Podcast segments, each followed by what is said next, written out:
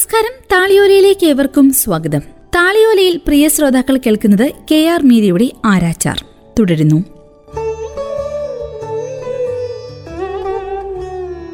ആ ജനാലയിലൂടെ നോക്കുമ്പോൾ നേരെ കാണുന്നത് മൃണാളിനിയുടെ പ്രത്യേക അടുക്കളയാണെന്ന് മനോദ പറഞ്ഞു തന്നിരുന്നു.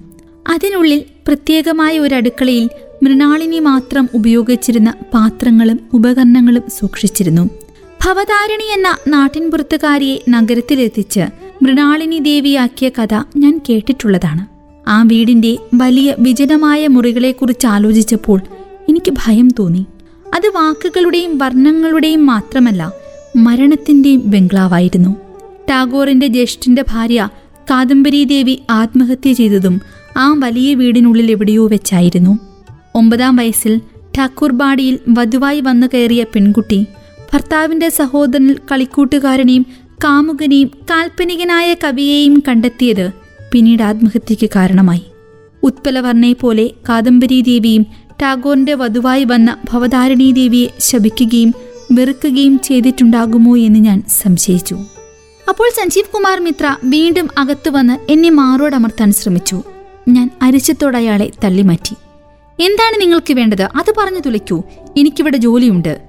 ഞാൻ ചുവന്ന മുഖത്തോടെ അയാളോട് പറഞ്ഞു ജോലിയോ? ഓ ഭയങ്കര ജോലി തന്നെ. ചേതനയ്ക്ക് നല്ലൊരു ജോലി ശരിയാക്കാൻ ഞാൻ മുഖ്യമന്ത്രിയെ കണ്ട് പറഞ്ഞിട്ടുണ്ട്. അറിയില്ലേ തൂക്കിക്കൊല നടത്താൻ ഗവൺമെന്റിന് താല്പര്യമാണ് അത്രയ്ക്ക് ക്രൂരമായ പ്രവൃത്തിയല്ലേ ആ ബാനർജി ചെയ്തത്? മാത്രമല്ല നാട്ടിൽ ബലാത്സംഗങ്ങൾ കൂടിക്കൂടി വരുന്നു. ഈ സമയത്ത് ശക്തവും കൃത്യവുമായ ഒരു മെസ്സേജ് ജനങ്ങൾക്ക് കൊടുക്കേണ്ടതുണ്ടെന്ന് മന്ത്രിസഭയിൽ എല്ലാവർക്കും അഭിപ്രായമുണ്ട്. എനിക്കതേക്കുറിച്ച് കേൾക്കാൻ താല്പര്യമില്ല ഞാൻ വീണ്ടും കസേരയിൽ ഇരിക്കാൻ ശ്രമിച്ചപ്പോൾ അയാൾ എന്നെ തടഞ്ഞ് മേശയ്ക്കും കസേരയ്ക്കും ഇടയിലുള്ള ഇച്ചിരി ഇടത്തിലൂടെ എന്റെ ശരീരത്തെ വലിച്ച് പുറത്തിറക്കാൻ ശ്രമിച്ചു. ഞാൻ ഭവിഷ്യത്തിന്റെ പുരാതനമായ ആ കറുത്ത മേശയിൽ അള്ളിപ്പിടിച്ച് അയാളെ തടയാൻ ശ്രമിച്ചു. ചേതന ആ തൂക്കിക്കൊല നടത്തണമെന്നാണ് എന്റെ ആഗ്രഹം. അതോടെ ലോകചരിത്രത്തിൽ തന്നെ ചേതന സ്ഥാനം പിടിക്കും. ചേതനയുടെ സ്ഥാനത്ത് ഒരു പുരുഷനായിരുന്നെങ്കിൽ ഇത്രയും ശ്രദ്ധ ഒരിക്കലും കിട്ടുകയില്ല. പക്ഷെ ഒരു സ്ത്രീയാണ് എന്നതുകൊണ്ട് നീ ഒരു സെലിബ്രിറ്റിയാകും നോക്കിക്കോ. അയാൾ കൂടുതൽ പ്രലോഭിപ്പിക്കുന്ന ശബ്ദത്തിൽ പറഞ്ഞു എനിക്ക് സെലിബ്രിറ്റി ആകണ്ട. ലോകത്ത് ഈ ജോലിയിൽ മറ്റൊരു സ്ത്രീയില്ല. അതേക്കുറിച്ച് ചിന്തിച്ചു നോക്കൂ. നീ നീ മാത്രം. ഞാൻ അയാളെ നോക്കി. അയാളുടെ വെളുത്ത കഴുത്തിൽ ലേശം നീലച്ചെവി കലർന്നിരുന്നു. എന്നോട് സംസാരിക്കുമ്പോൾ അയാളുടെ കഴുത്തിലെ ഞരമ്പുകൾ വലിഞ്ഞു മുറുകി നിന്നു. എനിക്ക് പെട്ടെന്ന് മാരുതി പ്രസാദ് യാദവിനെ ഓർമ്മ വന്നു.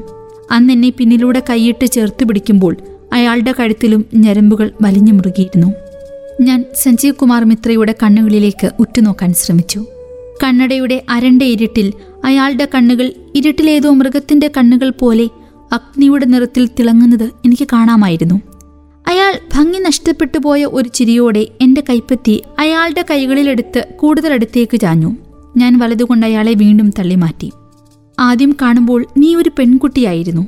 ഇപ്പോൾ പൂർണ വളർച്ചയെത്തിയ സ്ത്രീയായി. സഞ്ജീവ് കുമാർ മിത്ര അല്പം ഇടറിയ ശബ്ദത്തിൽ പറഞ്ഞു. ചതിക്കപ്പെട്ട് കഴിയുമ്പോൾ പെൺകുട്ടികൾ പെട്ടെന്ന് വളരും. ഞാൻ പറഞ്ഞു ആ സമയത്ത് ചിരിക്കാൻ ശ്രമിച്ചെങ്കിലും എന്റെ ചുണ്ടുകൾ അല്പം ഏങ്കോണിച്ചു പോയി.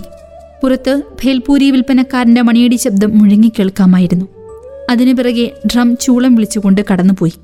ഓഫീസിന്റെ മുൻവശത്തുള്ള സംഗീതോപകരണ കടയിൽ നിന്ന് പതിവ് പോലെ തട്ടും മുട്ടും താളങ്ങളും ഉയർന്നു കേട്ടു. സഞ്ജീവ് കുമാർ മിത്ര രണ്ട് കൈകളും കൊണ്ട് എന്നെ മേശക്കിടയിലൂടെ പുറത്തു വലിച്ചിടാൻ വീണ്ടും ശ്രമിച്ചു. ചേതന ഞാൻ ഒരിക്കലും നിന്നെ ചതിക്കാൻ ആഗ്രഹിച്ചിട്ടില്ല.